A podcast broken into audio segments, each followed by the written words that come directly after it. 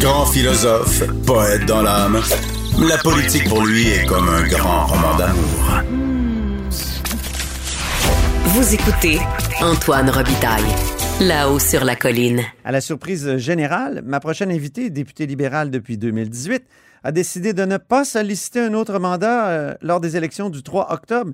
C'est Paul Robitaille, ma petite cousine, et accessoirement députée de Bourassa-Sauvé. Bonjour, Paul. Bonjour, Antoine. J'étais certain que tu allais faire deux mandats. C'est ce que tu pensais, d'ailleurs, non? Ben oui, moi j'étais certaine aussi jusqu'au mois de, ah, de mars, en fait, mars-avril. Et euh, oui, parce que comme député euh, qui a vécu la COVID euh, sur le terrain et tout ça, c'est très, très, très, très, très intense. ben, pour plusieurs raisons. Mais euh, moi, je suis un peu arrivée en politique comme un cheveu sur la soupe. J'étais, euh, c'était une façon pour moi de, de rebrasser les cartes de ma vie, là, si je peux dire. Et euh, et donc, je me suis, je, je, me suis impliquée, je me suis engagée là-dedans. Et la vie a voulu que j'ai le magnifique comté de Bourassa-Sauvé, un, un, un, un, un arrondissement Montréal-Nord fascinant à tout point de vue, d'un point de vue euh, démographique, de toutes sortes de façons. Euh, et euh, il y a eu la COVID. Et nous, à Montréal-Nord, ben, on était dans l'œil de la tempête, souviens-toi, au début. Oui. Et, et, et, la, la journaliste que, que je suis, parce qu'on on n'en sort jamais, on l'est toujours un peu, a voulu être sur le terrain et parler au monde. Et puis, donc, ça m'a amené vraiment sur le terrain et j'ai, euh, j'ai milité avec eux autres. On a demandé des centres de dépistage. Pour moi, c'était une expérience extraordinaire. Puis ça m'a amené justement à une proximité avec mes citoyens. Euh, comme j'imagine qu'un député a pas ça souvent. Hmm. Et ça a duré, euh, ça a duré longtemps. Et j'ai découvert. Là, je parle beaucoup là. Puis si je parle trop, euh, euh tu me couperas Antoine. Mais, mais non, mais non. On a du temps. On a du temps, Paul. OK, ben parfait. Alors, j'ai découvert des enjeux. Ben, moi, je suis entrée en politique pour l'immigration, pour l'intégration, pour la, pour la francisation des immigrants, puis la régionalisation aussi. Euh, c'est ça que je connaissais, c'était ça mon expertise. Mais ici, j'ai découvert aussi tout, euh, tout, tout, tout, le volet euh, justice sociale, mm-hmm. contre la pauvreté, le communautaire. Et je suis vraiment sautée à petits joints là-dedans, puis euh, j'ai euh, j'ai vraiment voulu aider. Puis euh, il y a des choses qui m'ont touchée énormément. Puis, je regardais ça, puis je me disais, ça en manque pas beaucoup là pour justement donner un élan à tel ou tel, ou pour justement faire débloquer les choses à, à certains niveaux. Souviens-toi la bataille pour les travailleurs essentiels de la santé dans Montréal-Nord. Et puis, j'ai vraiment voulu mettre ça en lumière. Puis, il y a des gens, euh, des gens du côté de TVA qui sont venus, de la presse, Radio-Canada et tout ça. Donc, beaucoup de travailleurs essentiels qui étaient sans statut et qui se donnaient jusqu'au bout. Et rappelle-toi, durant la première vague, il y avait, ces gens-là n'avaient pas de protection. Et malgré tout, ils sont allés au front, tous nos aînés, mhm. pour euh, pour aider le Québec. Et euh, moi, ça m'a touché beaucoup euh, ce chapitre-là, de mettre ces gens-là en lumière, d'en parler à l'Assemblée nationale, de mhm. contribuer là, avec tous mes collègues de tous les partis, de faire en sorte que ces gens-là, ultimement, ben, il y ait un, statut, mhm. une résidence permanente. On va vraiment se souvenir de toi comme une députée de terrain. J'entendais ce matin, euh, je pense que c'est Yasmine Abdel-Fadel, justement, à l'émission de, de Foisy, qui disait ça. Donc, députée de terrain, c'est vrai. Mais en même temps, comme juriste, j'ai comme l'impression, pour avoir beaucoup parlé avec toi, que tu as aimé le travail euh, parlementaire comme tel et tu l'as trouvé aussi euh, utile. Oui, ben oui, c'est ça, mon, mon, côté euh, l'obsession de la virgule, là. c'est parfait. L'étude détaillée est parfaite pour euh, pour ce genre d'exercice. Et euh, la proximité, puis ça, c'est quelque chose que je savais pas non plus, ben je le savais un peu, mais pas à ce point-là. Mais le travail, euh, le travail avec les, les députés de tous les partis et avec le ministre aussi, travailler pour bonifier un projet de loi parce que finalement, là, à part des projets de loi extrêmement controversés, euh, les, euh, il y a vraiment un, travail collégial pour améliorer chacun des articles. Et on peut, même si on est de l'opposition, on peut faire une différence entre ça. Mhm. Moi, j'ai euh, j'ai aimé ça beaucoup. Et, et, et c'est sûr que des fois, il y a au Salon Bleu, il y a des choses qui reviennent, des discours qui reviennent, on répète la même chose, mais l'exercice démocratique euh, du, de l'étude détaillée Ouais. et, et de d'amener un projet de loi là à terme. Euh, Mais là, Paul, ça euh, ouais. très éclairant. Je t'écoute, puis je t'écoute, puis tu as aimé le travail de député sur le terrain, tu as aimé le travail au Parlement, mais pourquoi pas continuer? Ben parce que euh, je, je- ça m'a amené une grande alors tout ça d'une façon assez intense sur le terrain euh, m'a amené à, à réfléchir à, à, à mon avenir et, euh, et ultimement il y a eu la crise en Ukraine et euh, et la crise en Ukraine, souviens-toi, puis t'es même venu me voir là en, en Russie à un moment donné. Euh, j'ai habité là sept ans. Oui, Et, on euh, s'est vu en Russie en 1993. D'ailleurs, on, on savait qu'on était petits cousins. On savait qu'on était petits cousins, mais on s'était jamais rencontrés. Et, et on s'est hein? s'est rencontrés à Moscou pour la première fois. Là, ça fut le début d'une grande amitié. Oui. Euh, et là, euh, ben oui, alors j'étais là sept ans. J'ai couvert, moi, l'indépendance de l'Ukraine. Euh, je suis allée là plusieurs fois. Je suis allée aussi en Géorgie. euh, donc, euh, c'est là aussi que j'ai rencontré Greg, mon mari, que tu connais bien. Ben et oui. là, euh, quand, quand les événements en, G- en, en Ukraine se sont, quand il y a eu, quand les troupes russes sont, sont rentrées en, en Ukraine, euh, j'ai suivi ça. Euh, j'ai même fait un discours à l'Assemblée nationale là-dessus Oui. j'étais vraiment émue. Puis je me suis dit, euh, puis là, à ce moment-là, il y a euh, des, des anciens collègues journalistes qui sont rendus ailleurs, qui travaillent pour des ONG, qui travaillent pour euh, pour des agences de presse sur le web. Euh, il y a aussi euh, du monde du monde de mon ancienne vie de commissaire qui Ouais. m'ont approché aussi en immigration, en, en tout ce qui est euh, aussi tout ce qui est crime contre l'humanité, crime de guerre, parce que quand j'étais euh, commissaire, j'ai j'ai pu faire certains cas là, d'individus qui étaient accusés où il y avait des sérieuses raisons Mais- de penser qui étaient accusés. de- Alors tout ça euh, a fait en sorte que j'ai commencé à me à me à remettre en question euh, mon mon, mon futur comme député et euh, j'ai euh, j'ai pris cette décision-là extrêmement difficile de, de tourner la page. J'ai appris énormément comme député. Puis ce que j'ai appris, je pense que ça va me servir à jamais Mhm. et, euh, et de, de de tourner la page et de commencer un, un nouveau chapitre. Est-ce qu'on peut dire que tu as trouvé un mandat plus excitant, c'est-à-dire aller en Ukraine, chercher des preuves euh, de, de crimes contre l'humanité, euh, donc perpétrés par la Russie? Je sais que tu vas là pour le partenariat international pour les droits de l'homme. Euh, donc, mandat plus excitant. Ben, pas très excitant. Je pense que ça dépend où est-ce qu'on est rendu dans sa vie. Mais dans, dans mon parcours de vie, tu sais, après avoir fait le bilan, Hmm? euh, c'est quelque chose qui m'interpelle énormément. OK. Puis euh, que je veux euh, que je veux que je veux poursuivre, que je veux que je veux je veux voir où tout ça euh, me mène. Et là, je... Le mandat Ouais. que je vais faire là, c'est une mission euh, à titre de volontaire. Donc, c'est ça. Là, là, dans un premier temps, tu pars là, une semaine seulement pendant la pause parlementaire, mais tu vas, re- tu, vas compléter ton, ton travail de député, ton mandat jusqu'au 3 octobre, là, quand même. Oui, oui, oui, tout à fait. Là, moi, je suis, euh, je suis en poste jusqu'au 3 Hmm. octobre. Mais en même temps, tu pars en Ukraine on- la semaine prochaine.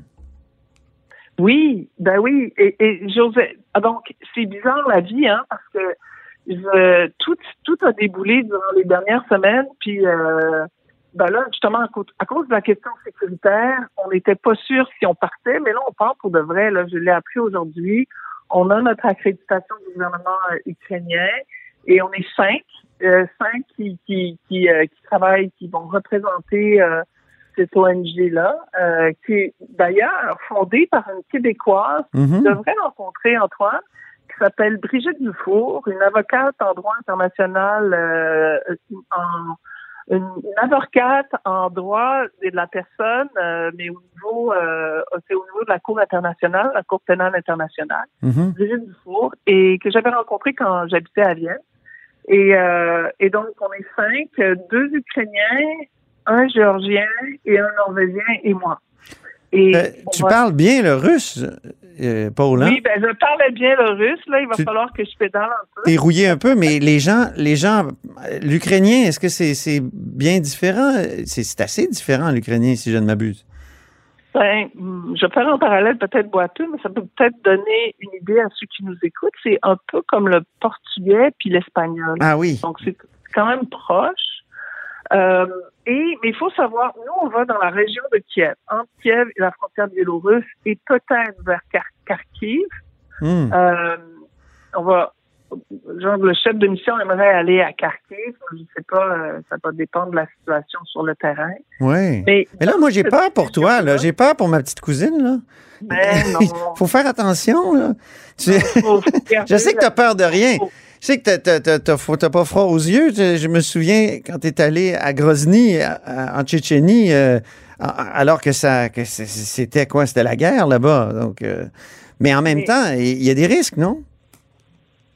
Ben, il y a, il y toujours des risques, mais je pense qu'on peut être raisonnable, puis on peut, euh, en ce moment, tu sais, il y a pas longtemps, ben, hier, Trudeau était Kiev. Oui. Et, euh, et donc, je- tu sais, des risques calculés. Je pense qu'il faut. euh, je parlais ce matin, j'ai échangé avec Céline Galipo qui revient, je pense, demain.